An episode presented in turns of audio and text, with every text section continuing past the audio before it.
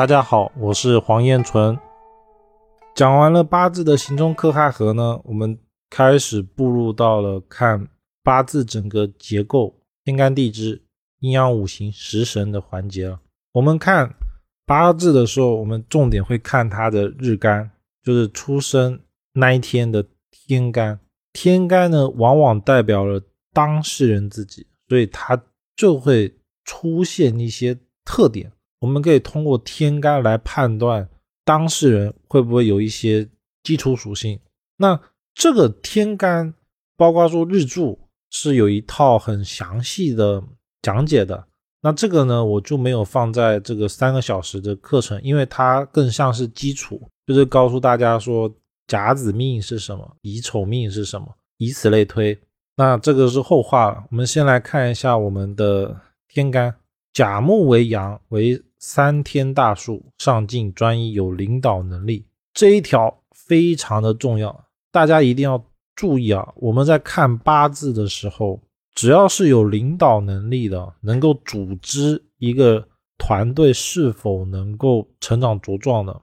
当事人的八字里面一定会有甲这个天干。这个出现呢，它不一定会在日干上，只要出现在年月日时，包括说地支长干里面有都可以。那这个呢是我们通过大量的案例验证的，包括说我找的几个老师也确实提到过这个事。甲木代表了组织能力，代表了大树，他只要命盘中有这个天干的人，他才能真正的带领团队成长。所以如果命盘中没有甲木的人，他大概率没有办法成为龙头，而只能当一个小主管啊，或者是一个小小团队老板，或者是单干的比较多。乙木呢，就是日的天干是乙，为花草藤蔓，重视朋友，借势借力。这边我再重点强调一下，我们重点就是看我们出生那一天的天干是什么，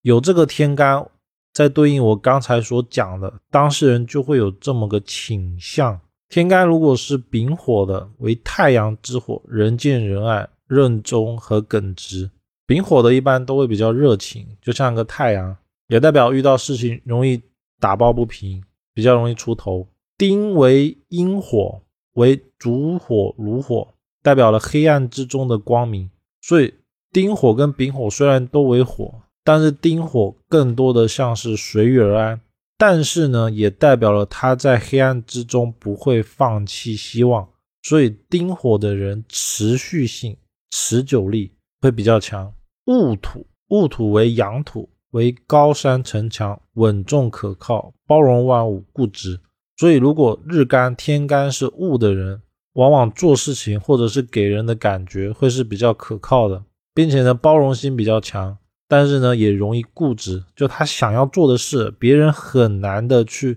改变他的想法。天干如果是己土的人呢，为田园之土，田园之土呢能生万物，所以可塑性强，包容心强，有牺牲精神，重义气。田园之土的人呢，其实在社会上是非常非常的好的，因为它的作用往往就是团队里面的核心。就像是我们要种菜的时候啊，如果没有土是没有办法种菜的。当然可能有人会说现代有水耕植物可以不用土，但是呢土的属性就决定了它里面能够承载各式各样的东西，像是蚯蚓啊、益生菌等等，这些是土能做到的。这也是为什么土耕植物一定强过于水耕植物的其中一个原因之一，是因为土能纳万物，并且能生万物。所以一个团队里面一定要有己土的人存在。当然一个人的八字里面如果年月日时有出现，其实都稍微带这种特性，只是说呢出生日的天干是最为明显的，就是这个人的特性会以出生的天干为主，因为它是展现给我们看的一面。而如果出生的地支里面有啊，它其实是代表他内心的想法，而这种内心的想法它不一定会让我们外人知道，只有他自己一个人才知道这个状态。再来庚金，庚金为阳金，代表了刀斧之金，所以庚金的人刚直不屈，坚韧果断，一根筋，容易做一件事就往死里干。但是呢，金也代表了消杀，所以庚金的人容易得罪人，就他在自己不知道的情况下容易得罪到别人，原因是因为自己太直，然后没有迂回。辛金呢为阴金，为珠宝之金，好面子，自尊心强。阴金呢是柔软的金，它就不存在一根筋坚强果断的状况。辛金的人呢比较重视面子，也会愿意去花时间精力财富来维护他的外貌形象，也因为这样呢，辛金的人对外的人际关系形象都是很好的，所以辛金的人往往在事业上特别的吃香，就比如说我们常见的公关网红，就很多就有辛金的属性。而社会上呢，也确实需要像辛金这样把整体的外观整体的状态调成正向的，就把它调成正向作用，其实才是对整体有益的。壬水，壬水为阳水，为江海之水，宽宏大量，变化快，不稳定。五行为水的人啊，一定会有一种抓不实的感觉，就今天可能想做这个，明天可能又想做那一个，就变化比较快。但好处是什么？好处是它有发散性思维，它能够快速的适应各种变化，并且解决问题。因为在五行里面属水的，我们都称它为智慧。智慧呢，往往代表了面对问题的时候能够快速的找到答案。所以壬水的人，其实在我们生活上就叫做催化剂或润滑剂，它能够把一些小问题或从根本上去解决它，而不要让它变成大问题。癸水呢为雨露之水，能够滋生万物，足智多谋，阴柔十足。癸水呢本身就是小的水，但是它又能够帮助万物生长，因为植物没了水一定是活不下去的。而我们如果通过了科学考察，其实会发现、哦、真正的养活我们生活植物的往往是雨露之水，也就是说我们在路边的那些小草小花，它其实是靠每天早晨的露水而生活下来的。因为有些地方其实一个月可能都不会下一次水，或者是它距离江海其实距离是比较远的，那它们是怎么存活下来呢？其实往往是靠雨露之水。所以不管是壬水还是癸水，都带有了帮助的属性，就当事人心地会比较善良，乐于助人。而这种帮呢，最后也会开花结果，就像是水帮植物，最后呢植物能够成长茁壮结果实。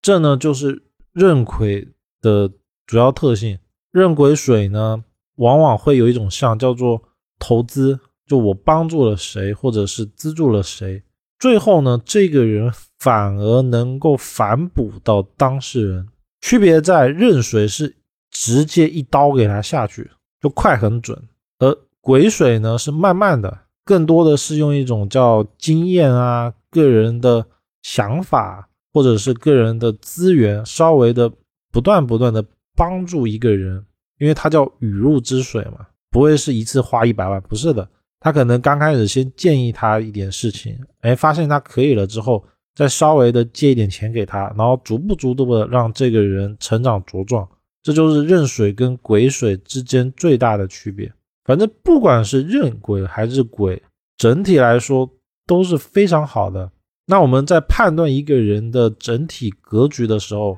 除了以天干为主，我们也会去判断它的地支。地支里面有藏干，藏干呢叫做隐藏属性，所以我们只要知道十天干就可以论断一个人的整体趋向了。尤其是有一些人的八字里面可能会缺少了某个五行，或者是集中在某几个五行上面，比如说可能有些人的八字就只有土金水，他缺少了木火，那当事人呢一定就是个性比较柔情似水，而缺少了像火这种行动力、热情、人见人爱的形象状态就会比较少。这个方法呢，是我们主要的判断这一个人主体结构的方法，也是最重要的。因为天干五行就是年月日时天干地支里面的五行，其实才是引领着整个命局的核心。只是说呢，我们的古书上面其实花了很多的时间去教我们怎么样去